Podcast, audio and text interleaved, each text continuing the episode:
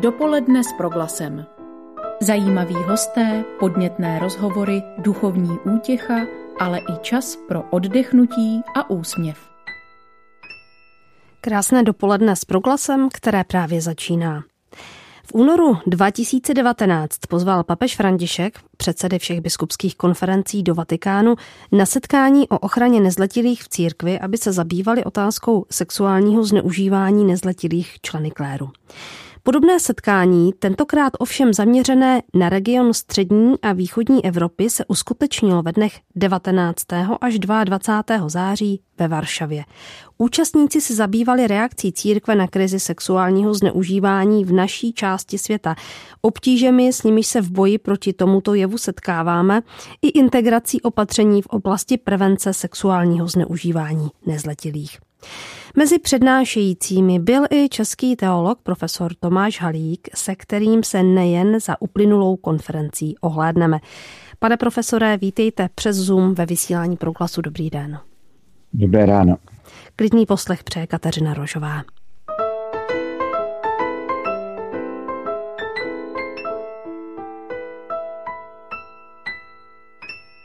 Pane profesore, kde aktuálně církev je na cestě v boji proti zneužívání? Zajímá mě, do jaké doby a do jakého kontextu vlastně tato konference přišla?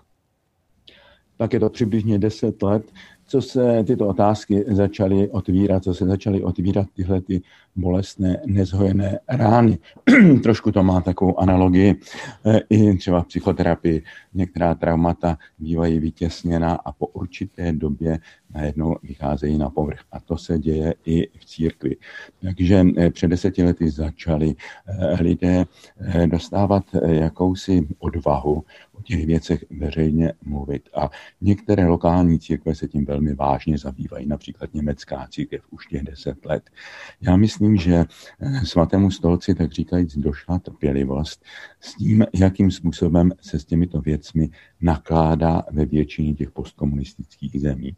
Vidíme třeba v Polsku, je to velmi třaskavá záležitost, tam je skutečné zemětřesení v církvi, abdikovalo nebo bylo odstaveno od úřadu řada biskupů, někteří kněží jsou ve vězení a skutečně je to něco, co eh, velice hýbe tím polským katolicismem, který prostě musí projít radikální reformou. No a v řadě těch ostatních zemí se tyhle ty věci prostě bagatelizovaly, zamlčovaly. No a svatý stolec řekl dost. Tak téhle té souvislosti jsem byl požádán jak ze strany svatého stolce, tak i té komise Polské biskupské konference, abych se tím zabýval. Možná také proto, že na tom již zmíněném sumitu, eh, samitu eh, těch biskupských konferencí, v tom zahajovacím projevu kardinál takhle citoval z jedné mé knížky Dotkni se ran a e, já se skutečně tedy teďka těch ran velice intenzivně dotýkám a zabývám se tím. Své video poselství na setkání zaslal i papež František. Vyzval něm ke směřování ke konkrétní reformě, která by měla zamezit dalším případům zneužívání. Tak se ptám, jestli je reálné, aby tady ze zmíněné konference vzešla nějaká reforma nebo minimálně její základy. Já myslím, že eh, je to výrazný impuls. Samozřejmě eh, ty konference ty věci sami o sobě nevyřeší, stejně tak jako eh, konference onkologů sama o sobě nevyřeší nádorová onemocnění. Ale na těchto konferencích se přece jenom lidé, kteří mají odpovědnost za tyhle ty věci, dostávají určité impulzy, dostávají určitou podporu, seznamují se mezi sebou a snad je to povede také k tomu, aby v té reálné praxi v těch svých církvích skutečně změnili postoj. A vidíte něco podobného? Eh, tak eh, jak si na té celosvětové úrovni ano. jistě že bylo přijato celá řada konkrétních opatření, na té celosvětové, celocírkevní úrovni. U nás tam je to velice, odliš, eh, velice rozličné. Jo? I ty postoje třeba těch polských biskupů jsou prostě rozličné. No, církev je dneska velice rozdělená, platí to i o naší církvi. No a to se také projevuje v postoji k těmto otázkám. Když se vrátím k nastíněné reformě papeže Františka, ke které vyzývá, tak co myslíte, jak by měla vypadat? Kudy na to jít? Tak já myslím, že je nejdůležitější to, že eh, papež odmítl tu představu, kterou někteří šířili, to je jenom eh, jaksi okrajová záležitost, týká se to jednotlivců. Ne, papež jasně říká, je to problém systému církve. Ty kořeny jsou postoji, kterému on říká klerikalismus. Mohli bychom říci, že je to prostě eh, takové mocenské chápání církve, role kněží, role hierarchie. No a tohle to papež chce zásadně změnit v duchu evangelia. Proto také dělá určité kroky, a to, k čemu se asi ještě dneska dostaneme, eh, ta, ta vize synodality církve, synodální cesty má být eh, prostě cestou k odstranění této mentality v církvi. Čili papeže je zcela jasné, že to se nevyřeší jenom přijetím některých opatření, některých změn v církevním právu, ale že je třeba změnit mentalitu církve, že je třeba skutečně hluboké obnovy církve. No a to je motiv, ke kterému já se stále vracím.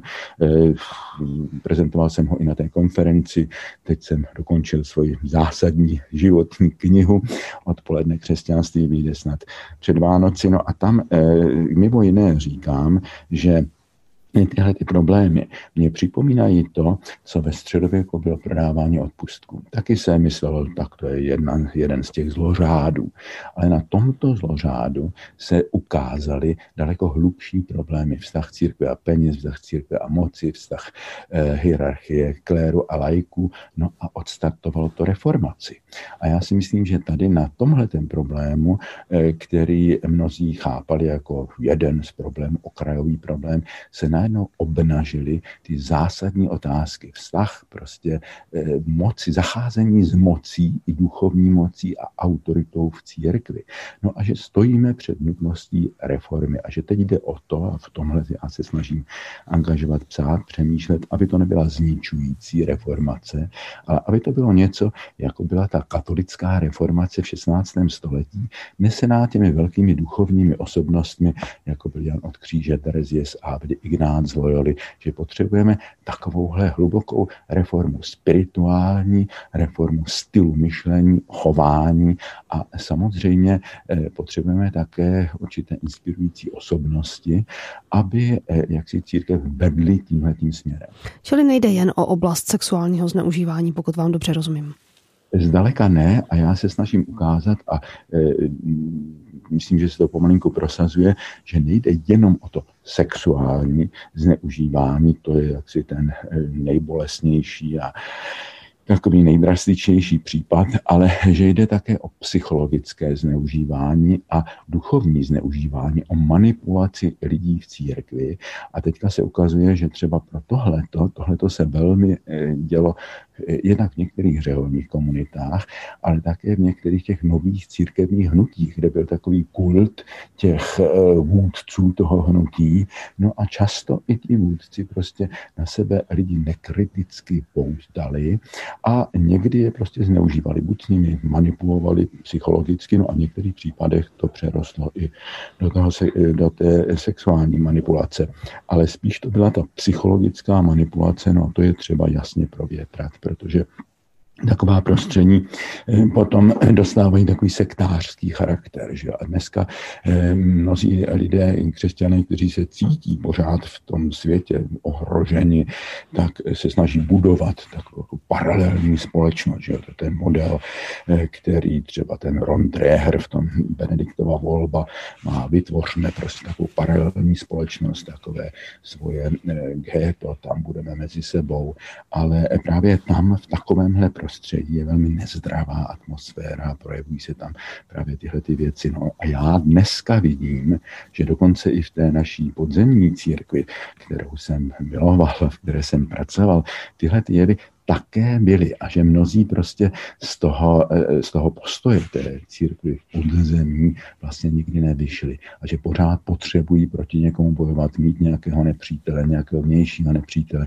No to je velmi nezdravá mentalita a to velmi souvisí s těmito věcmi.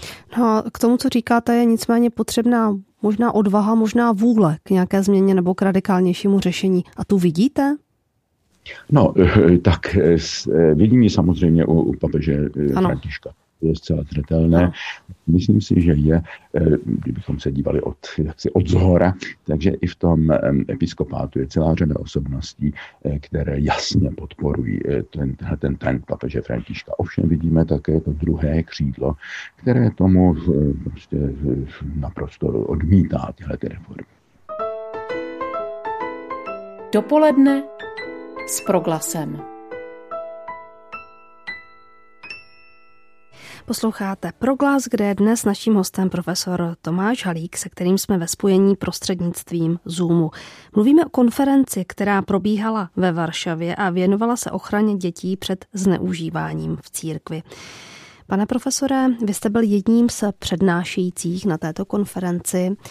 Proč je pro vás tahle ta problematika blízká? Jaké jsou důvody vaší osobní angažovanosti?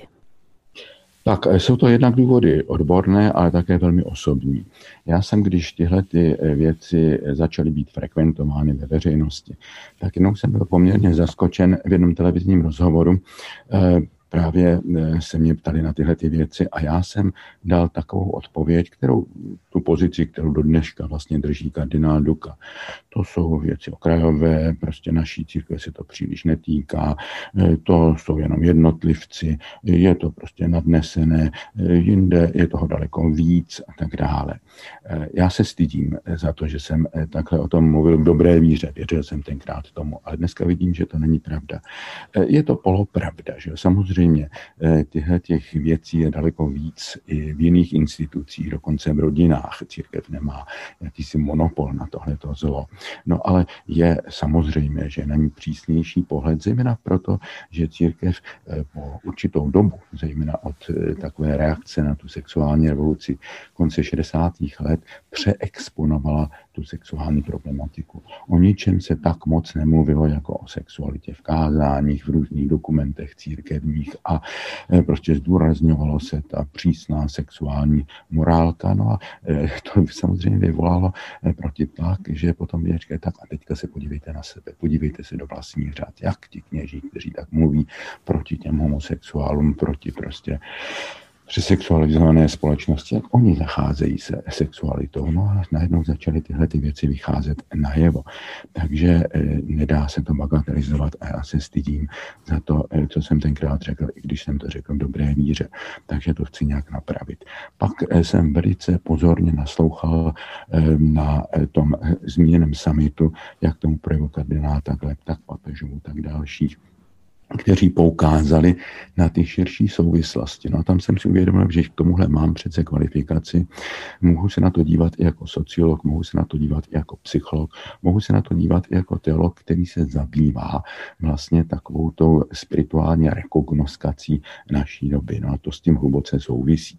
Takže eh, jsem se začal tím zabývat velice odborně a studovat prostě ty odborné dokumenty, které byly, které právě ukazovaly, že to není jen problematika čistě sexuální, ale také psychologická. Týká se té mentality v církvi. No a potom eh, velmi osobními motivy pro mě byly setkání s těmi obětmi. Že? Řada těch obětí a eh, byli to třeba ti, kteří byli zneužiti eh, v dominikánském klášteře v době, kdy tam byl představený právě Dominik Duka, tak se s ním chtěli setkat, chtěli s ním pohovořit tváří tvář.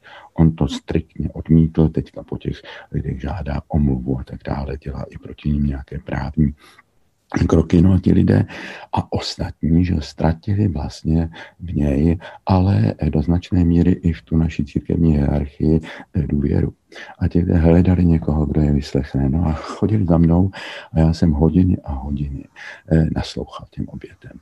Nedověděl jsem se nějaké zásadně nové věci, ale ono je to úplně něco jiného, když se jim díváte do očí a když je držíte za ruku, když pláčou. A ti lidé tohle to potřebovali. Já jsem často v toho nemohl spát, já se nedivím, že se mnozí eh, prostě eh, tomu brání.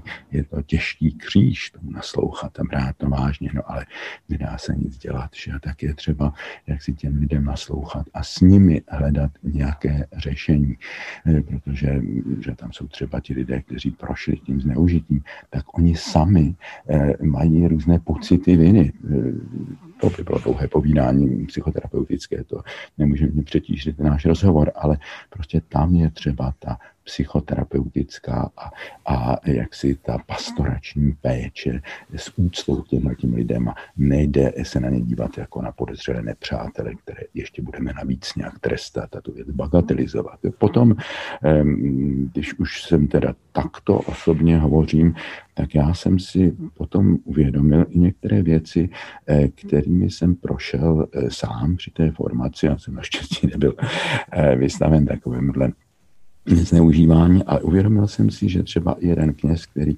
na mě měl po určitou dobu jaksi velký vliv a byl mnohem velmi kvalitní člověk, že často používal takovou psychologickou manipulaci, že často na sebe nezdravě poutal lidi a mnohdy končilo špatně, takže se mi otevřely oči, i když jsem se zpětně díval i na tu formaci v té podzemní církvi. Ano, ty prvky toho spirituálního a psychologického eh, manipulace, nechci přímo zneužívání, tam prostě byly. Musíme se toho zbavit. Pro úplnost dodejme, že Česká biskupská konference zřídila kontaktní místo pro ochranu nezletilých a zranitelných. Jak se na tohleto fungování eh, tohoto místa díváte? Jaké máte zkušenosti a možná i zprávy od obětí? No, já mám zkušenosti, že oni prostě tomu nedůvěřují. No, a důvod? Bohužel tady byly, no, eh, jsou to rouge. Je mi to trapné nějak personalizovat, že? ale jsou to určité postoje, které v církvi byly. Od chvíle, kdy zaznělo to slavné kázání monsignora Pitti o tom, jak tady budou vládnout homosexuálové, budou odebírat lidem děti a prodávat je do otroctví a zřizovat tábory, no tak to najednou si řekli, tak tohle ne, tohle je chorobná vize, tak toto není možné. No a pak se kardinál Dokaza to postavil, chtěl to omlouvat jako nějaké kazatelnickou nadsázku nebo dokonce nějaké prorocké vize. No a potom se ukázaly další věci, že a nyní nějakými lidmi se obklopoval eh, prostě eh, badal, nerušil a tak dále. To jsou postavy, které i v těchto věcech mají máslo na hlavě, no a lidé prostě v něj eh, ztratili důvěru. Mnoho lidí, jak v té společnosti, tak bohužel i uvnitř církve. Je mi to velmi líto, ale prostě i na nejrůznější věci v církvi, že on stereotypně odpovídal, já mám tajné zprávy od tajných eh, služeb, že no a pak diskuze není možná.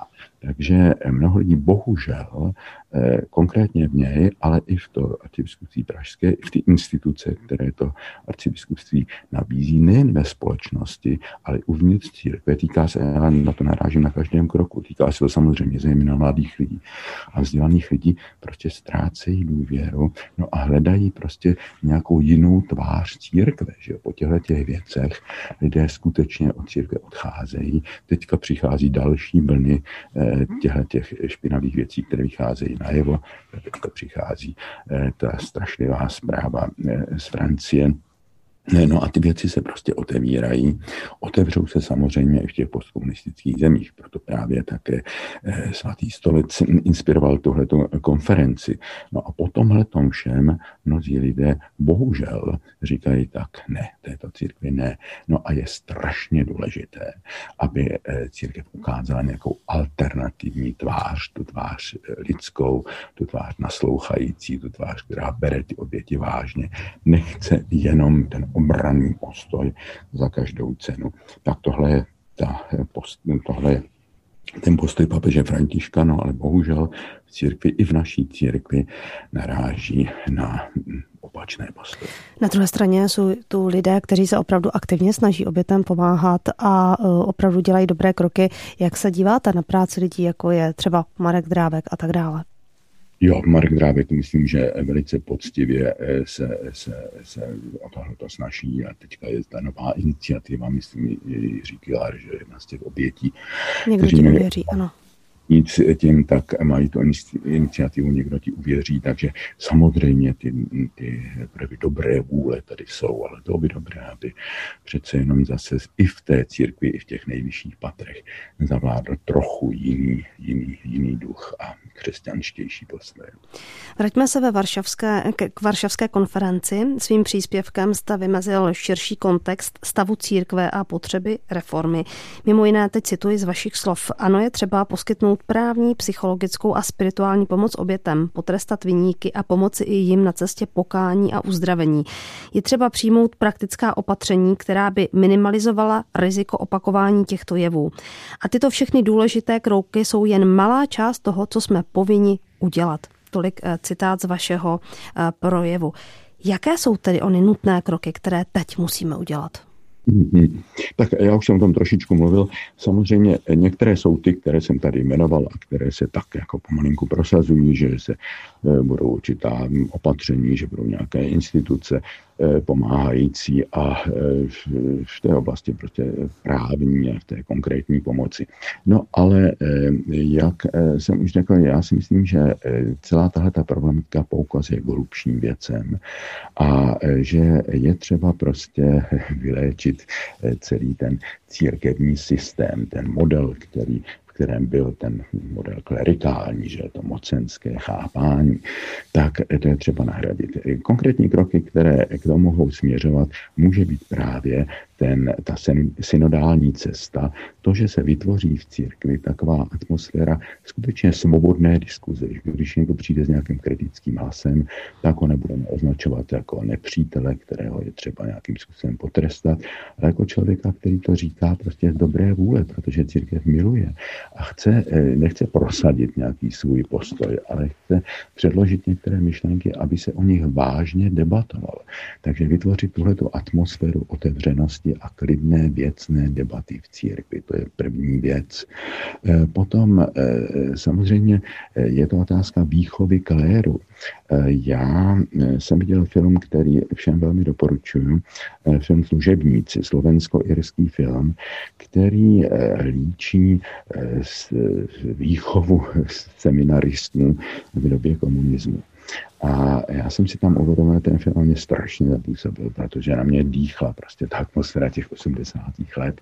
A já jsem si tam uvědomil, že vlastně tam byly dva takové systémy ten systém toho tradicionálního katolictví, té výchovy seminární, v té poslušnosti a stále chodí v těch klerikách a, a, a prostě je tam to donášení a, a, a neustálá kontrola, nedůvěra k těm lidem a zároveň ten komunistický režim, který také vyžadoval tu poslušnost a bál se nějaké tvořivosti a individuality a že najednou tyhle ty dva systémy, ten komunistický systém a ten e, systém toho tradicionálního katolictví klerikálního se sobě strašně podobali a zvláštním způsobem tam vlastně zasnoubili a deformovali ty lidi, že na touhletím, tímhletím typem formace takového seminářů prošlo vlastně několik generací kněží.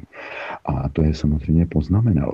Takže je třeba velmi, velmi pečlivě číst ten úžasný projev papeže, který byl v Bratislavské katedrále k biskupům a kněžím, který říká, že vychováváme lidi ke svobodě, ke svobodě, tvořivosti. Nemůžete prostě tady mít jenom nějaký systém neustále kontroly, nedůvěry. Prostě eh, je třeba, ten, ten cíl je svoboda, ne poslušnost za každou cenu. Takže tam myslím, že je třeba naprosto změnit ten systém eh, formace, formace, formace kněží. Eh, takže to je jedna z těch forem. No, eh, potom samozřejmě je velice důležité, aby do pastorace se nějak víc, také to vzdělání kněží. Prostě to, že lidé odcházejí z těch, z těch, z těch farností, také někdy, protože tam někdy slyší věci, které jsou příšerné a já se někdy divím tomu, že ti lidé odcházejí, ale strašně oceňuji ty, kteří přesto všechno zůstávají. A e, prostě je třeba, aby e, i ta, e, prostě ta kázání, to tam papež jasně říká, připravujte se na ta kázání, není možné prostě jenom přijít, otevřít pusu a tam jak si naříkat na skažený svět, jako studujte tu Bibli, studujte prostě i ty současné vědy, mluvte kompetentně a E, potom si myslím, že ještě e, další věc, e, jejíž důležitost vidím stále více, prostě to osobní formaci a, a to osobní doprovázení a důraz na, spirit, na duchovní život, na kultivaci prostě té schopnosti kontemplace, nejen odříkávání nějakých modlitbiček, ale skutečně toho ponoření se na hloubku, komunikovat s Bohem, jak si v hlubině svého srdce a svého svědomí.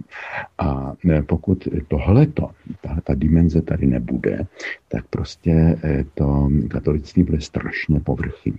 A já si myslím, že to, že otřáslo teďka i třeba ta, e, ta, ta doba pandémie s takovými těmi, těmi církevními zvyky, že také ukazuje důležitost toho osobního doprovázení. V okamžiku, kdy prostě naše farnost se spojila prostě s tím centrem, eh, centrem kontemplace, začali jsme s kurzy meditace, kontemplativní modlitby, tak ta víra dostala hlubší, hlubší dimenzi lidí. No a tito lidé jsou schopni přežít i v té církvi často ty, ty věci neblahé, no ale nejenom pasivně přežít, ale chtějí, aby prostě ta církev byla věrhodnější, křesťanštější. Je to tedy tak, že lidé mají touhu po duchovních věcech, po té blízkosti, doprovázení, po tom, aby někdo stál po jejich boku? Určitě ano, to je veliká, to je veliká žízeň v téhle době. No ale bohužel mnohdy lidé prostě v těch eh, běžných farnostech eh, na tohle to vůbec nenarážejí, že když se ptají toho kněze, že by chtěli nějaké duchovní doprovázení, no tak eh, v mnoha případech vlastně narážejí na to, že ta druhá strana vlastně neví, o čem je řeč, že jsou zvyklí prostě, tak tady jsou nějaké, tady tehdy je svatá, tehdy je pohřeb, že tehdy můžete se připravit na přes dítěte, ale eh, to dneska nestačí. Takže je třeba eh, prostě obecně pochopit tu pastorální zodpovědnost církve za lidi. Prostě to, eh, jak rok od roku klesá procento lidí, kteří jsou ochotní se nějakým způsobem identifikovat s církvemi, no tak to je alarmující, že kdyby to takhle šlo dál, tak za chvíli jsme na nule, nebo tady prostě budou nějaké uzavřené skupinky které budou někde na okraji společnosti. Takže eh, ano, církev mm, potřebuje reformu a já doufám, že ta synodální cesta by mohla být jakousi příležitostí. Profesor Tomáš Halík je dnes hostem ve vysílání dopoledne s proglasem.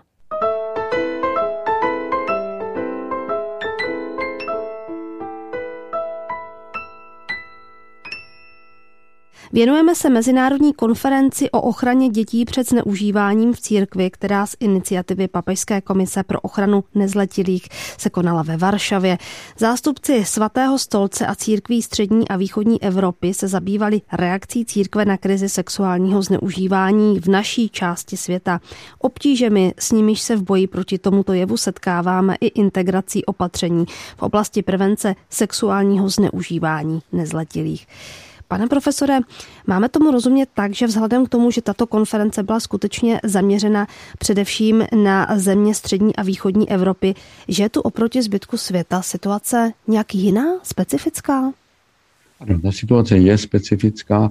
Byla specifická, co se týče toho samotného zneužívání, ale je především specifická, ehm, co se týče eh, vztahu k těmhle těm věcem, protože tady skutečně v řadě těch eh, východoevropských zemí nebo středovýchodních eh, byla malá vůle tyhle ty věci otevřeně řešit. Já jsem se s tím setkal už vlastně před tou konferencí, kdy jsem byl požádán tedy ze strany toho gremia svatého stolce tak ze strany Polské biskupské konference, abych pronesl jednu z těchto těch klíčových přednášek hned na začátku té konference, tak už jsem se dozvěděl, že prostě třeba z některých redakcí, těch východoevropských redakcí eh, vatikánského rozhlasu byla vyslovena taková eh, obava, abych tam nemluvil příliš kriticky a tak dále. Tak já jsem velmi otevřeně jsem se zeptal vedení všech těch institucí, podívejte se, tak eh, mám mluvit otevřeně o tom, co si myslím, nebo to mám nějak cenzurovat. Ne, naprosto. Teďka svatý otec eh, chce, aby se o těch věcech naprosto otevřeně a eh, nenechte se nikým cenzurovat.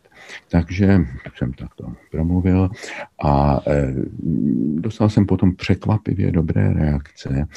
Tahle ta přednáška, která byla hodně otevřená, tak byla otištěna teďka v řadě časopisů, časopisů Tablet, který se čte prostě od Indie po Austrálii a teďka je přeložena do dalších jazyků. No a dostal jsem velmi příznivé reakce například od kardinála Kaspra nebo kardinála Šemborna nebo od řadu prostě biskupů, teologů a o těch věcech se diskutuje. Také jsem se samozřejmě dozvěděl, že eh, někdo z té české delegace hned běžel za tím kardinálem Oumalým a říkal, ne, ne, ne, to je přehnané, u nás to není tak špatné a tak dále.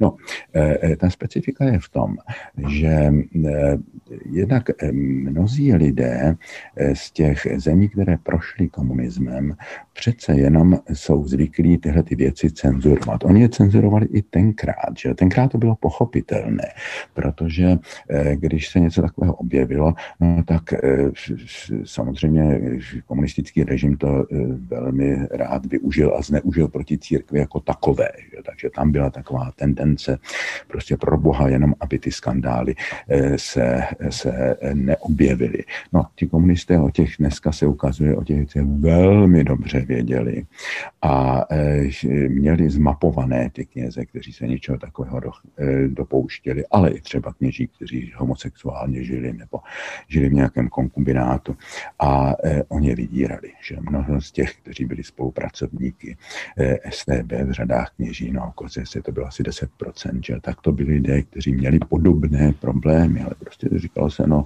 o tom nesmíme mluvit, aby to nebylo zneužito. Bylo to zneužíváno. Že pak byla taková tendence, že po pádu komunismu tak nám přijížděli takoví ti konzervativní katolíci ze západu a chtěli nás prezentovat jako takovou neposkvrně, církev neposkvrněnou druhým vatikánským koncilem. Že my jsme prostě byli ta štípková růženka, která tady šťastně prospala ty reformy druhého vatikánského koncilu. No a oni jsou těmi krásnými princi, kteří nás polipkem probudí k té premoderní kráse. Že? A chtěli nás prostě ukazovat, ano, to je ten, to je ta, to je ten správný katolicismus proti tomu skaženému západu. Že?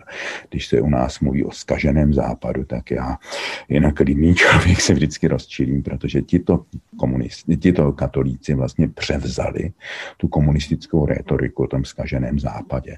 No a ono se ukazuje, že e, na tom východě je někdy mnohem více skažeností. Na tom západě to bylo víc vidět, protože se prostě o tom veřejně mluvilo. Tady se to pokrývalo.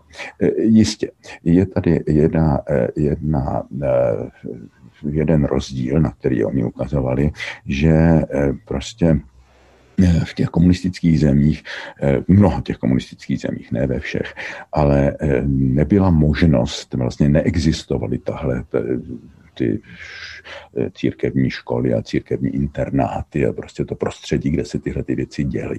Takže ne, že bych eh, ta východoevropská církev byla lepší, ale měla méně příležitostí dělat prostě tyhle ty věci. Že? Takže eh, v určitém procentu třeba to je menší ten počet toho zneužívání, než třeba tam, kde bylo spoustu takovýchhle, takovýchhle institucí. No a to neznamená, že ta atmosféra byla jiná. Že? No a bohužel let, kdy v tom prostoru postkomunistickém pořád je takové to nastavení lidí, kteří nedovedou žít bez nepřítele. Že?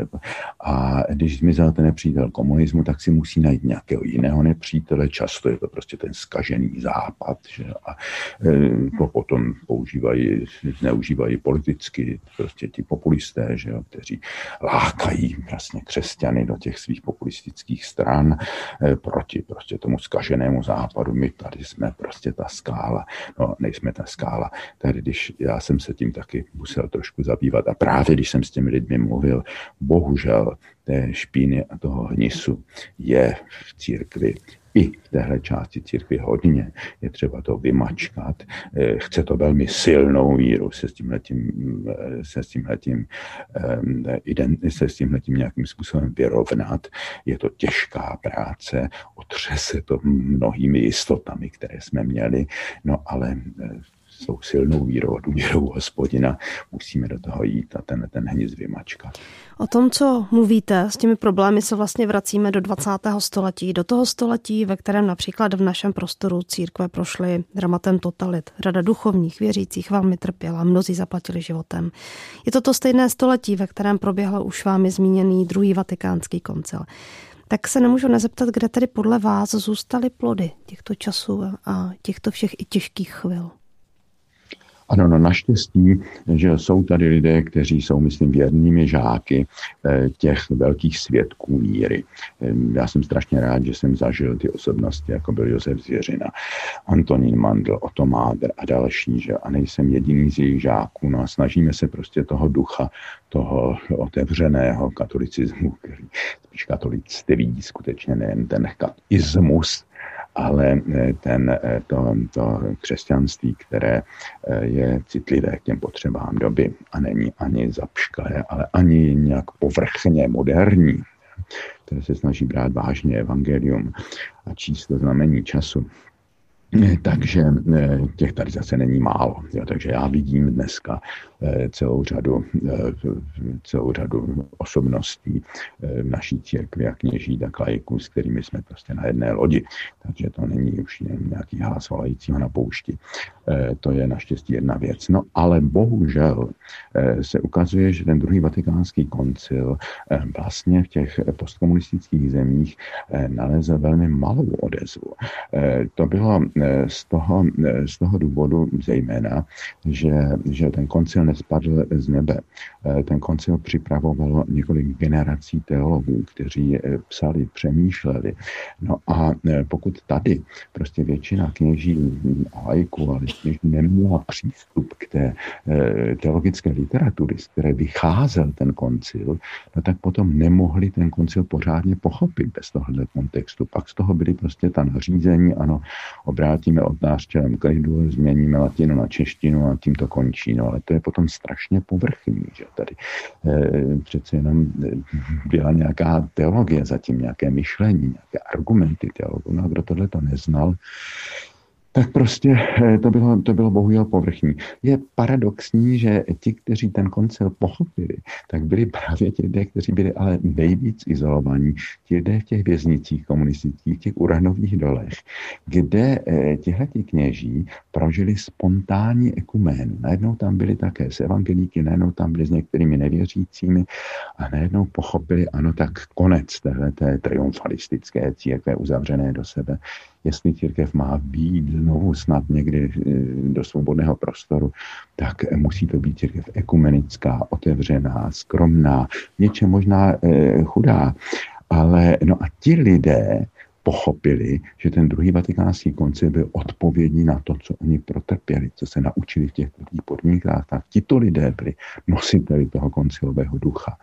No ale bohužel jako ta velká část eh, kněží zůstala té staré mentalitě a jenom povrchně přijala některé ty víceméně formální změny. Měli jsme eh, dvě synody, že u nás, a ty byly naprosto na nic nepřinesl absolutně žádný, žádný výsledek. Na té druhé prostě vím, že i biskupové dostali te, od tehdejšího nuncia, že dejte si pozor, aby tam nezazněly nějaké příliš reformní názory, jako které byly třeba na tom německém synodu, takže oni naprosto mlčeli. No, tam, tam jediný, to zase musím ke cti Dominika Duky říct, jediný, který se trošku ozval a chtěl jako alespoň třeba zlepšení té akademické pastorace byl Dominik Duka.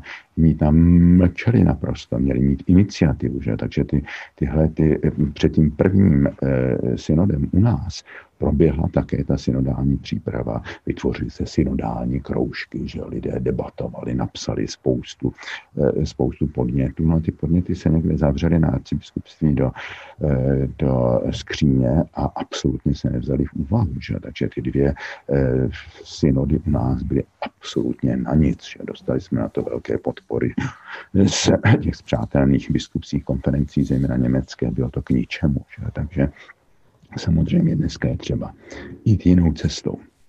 O blížící se synodě budeme také mluvit. Teď bych se přece neráda ještě zeptala na tuhle tu věc. Když eh, se tady společně bavíme o všech problémech, kterými procházíme a které otevírají bolestivé rány církve, tak co myslíte, jaký je v dané chvíli vlastně reálný hlas církve ve světě? Teď se neptám jenom na náš prostor, ale ptám se spíše na to, jestli tyto problémy, o kterých mluvíme a kterými procházíme, mohou být třeba i větším odrazem k věrohodnosti církve, k tomu, s čím přichází. No, bylo by dobře, kdyby tomu tak bylo, že ten, ta, první, eh, ta první reakce je prostě, no to je příšerné, s takovouhle institucí nechci mít nic společného. Že? Eh, je třeba ale, aby se zároveň ukázalo, že, že církev má také trošku jinou tvář a že jsou tam lidé, kteří tohle to berou vážně, nezakrývají to a chtějí eh, prostě opravdu ukázat, že je třeba jít, jít jinou cestou, vyrovnat se s tím poctivě. Že? Takže to je ten hlas papeže Františka, no ale vidíte, že i on je eh, napadán, že i v té naší církvi pořád slyšíme, že je ten přítel eh, migrantů a že je levičák a tak dále a že nerozumí vlastně těm našim problémům, že je z toho jiného kontinentu. No, na Slovensku se ukázal při té cestě velmi dobře rozumí tomu, co se u nás děje a doufám, že s podobnou otevřeností promluví k těm našim biskupům eh, při příležitosti té jejich návštěvy Atlimina. Dopoledne s proglasem. Už o tomto víkendu startuje synoda. Konkrétně 9. až 10. října bude slavnostně zahájena papežem Františkem ve Vatikánu a od 17. října potom bude slavnostní zahájení synody v každé diecézi.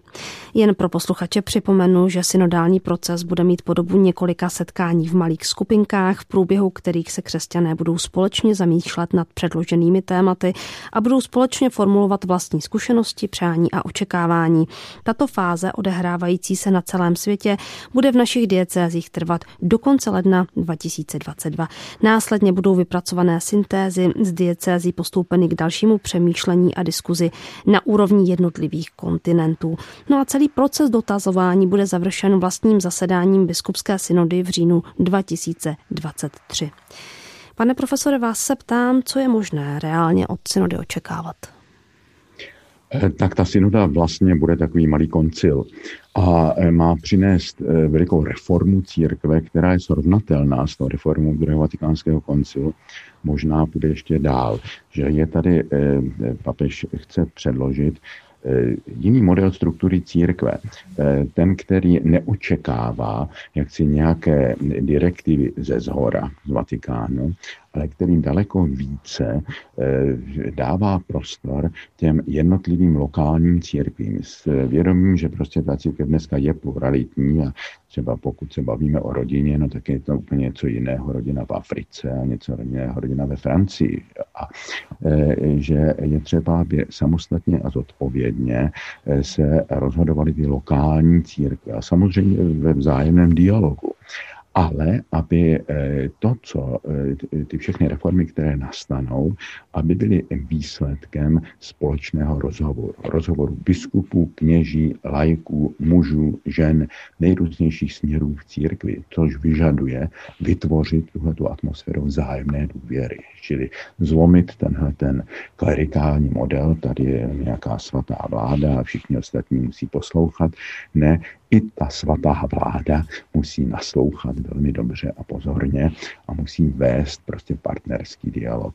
Uvidíme, kdo je toho z těch představitelů církve schopen. Že u nás zatím, myslím, okolo té synody je hřbitovní klid, mnozí jistě očekávají určité změny. Eh, biskupské konferenci také do té doby té synody eh, dosáhne naprostá většina eh, našich biskupů toho penzijního věku, takže eh, je třeba očekávat, že během dvou, tří let se ta biskupská konference z velké části obmění. No a uvidíme, jakým směrem se obmění. Že? A jestli prostě ze zhora nebudou nějaké jasné impulzy, no tak bude třeba hledat ještě jiné struktury, které by to měly na pomoci. Já třeba vidím Českou biskupskou konferenci, konferenci jako eh, takovou určitou platformu, dokonce ekumenickou platformu. Já si myslím, že ta příprava má být ekumenická, zvláště u nás, kde prostě nemůžeme eh, se izolovat od těch ostatních křesťanů takže by mohla být takovou platformou toho vzájemného rozhovoru. Pro ně je třeba prostě ta atmosféra vzájemné důvěry. Nebát si říct, co si myslím. To jsem slyšel na té jedné biskupské konferenci tenkrát o rodině, tak papež na začátku řekl, prosím vás, nebojte se říct otevřeně, co si myslíte. A prý tam zavládnu naprosté zděšení, protože na to nikdo nebyl připraven. V církvi bylo zvyklé říkat to, co si myslím, že na to budu pochválen ze zhora. Že já si přesně pamatuju na jednu situaci ve Vatikáně, když jsem byl na státním sekretariátu, jsem se podíval na té přípravě první návštěvě papeže, tak jsem se tam zapojil do nějaké debaty prelátů o něčem a potom jeden z nich si mě vzal stranou a říkal, poslyšte, to, co jste říkal, bylo výborný, je to všechno pravda, ale jestliže chcete udělat v církvi kariéru, tak prosím vás, tímhle tím lidem nemůžete dát najevo, že jste schopen mít svůj vlastní názor že to bylo příčerné. Já nechci dělat kariéru, pro mě je důležité mít právě tu svobodu říkat, co si myslím podle svého vzdělání, svého svědomí a tak dále. A to bylo tak dobře, když je to tak, tak prostě pokračujte, ale nečekejte. No, tak taková atmosféra v církvi byla, že a to je třeba zlomit a nyní skutečně se nebát promluvit. Ovšem, eh, měli bychom, to, měli bychom se zároveň učit eh, určitému respektu a úctě také k těm druhým. Že? Já jsem to viděl teďka, že když třeba Bohužel, ale také to bylo proti něčemu, že když eh, se objevily prostě ty dvě problematické postavy, eh, Nerušil a Lipovská, že s podporou církve, no tak najednou se proti tomu ozvala obrovská škála eh, katolických lajků, kněží, ale jak těch takzvaně progresivních, tak těch konzervativní, že a najednou jsme zjistili, že mnohem si rozumíme. A já jsem s těmi lidmi, kteří se hodně profilovali jako teologicky konzervativní, navázal teďka velmi hezký rozhovor a zjistili jsme, že mnohdy jsou to nedorozumění a že jsme mnohem spojeni. Takže já myslím, že tenhle ten dialog je možný. Samozřejmě budou extrémisté na obou těch křídlech, ale jsou tam také rozumní lidé a s nimi je třeba vzít, brá, eh, prostě nastolit tu atmosféru vzájemně důvěry, úcty a dialogu. No a bohužel ti lidé, kteří prostě eh, ten dialog nepřipouštějí, no tak eh, ti se přirozeně odstnou jako mimo tu atmosféru toho, té, té, té obravy. No.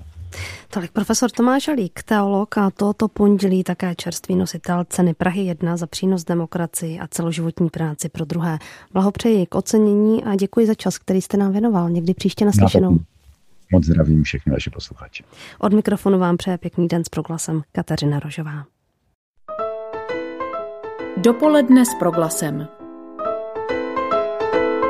Každý všední den mezi devátou a desátou jsme v tom s vámi už 25 let.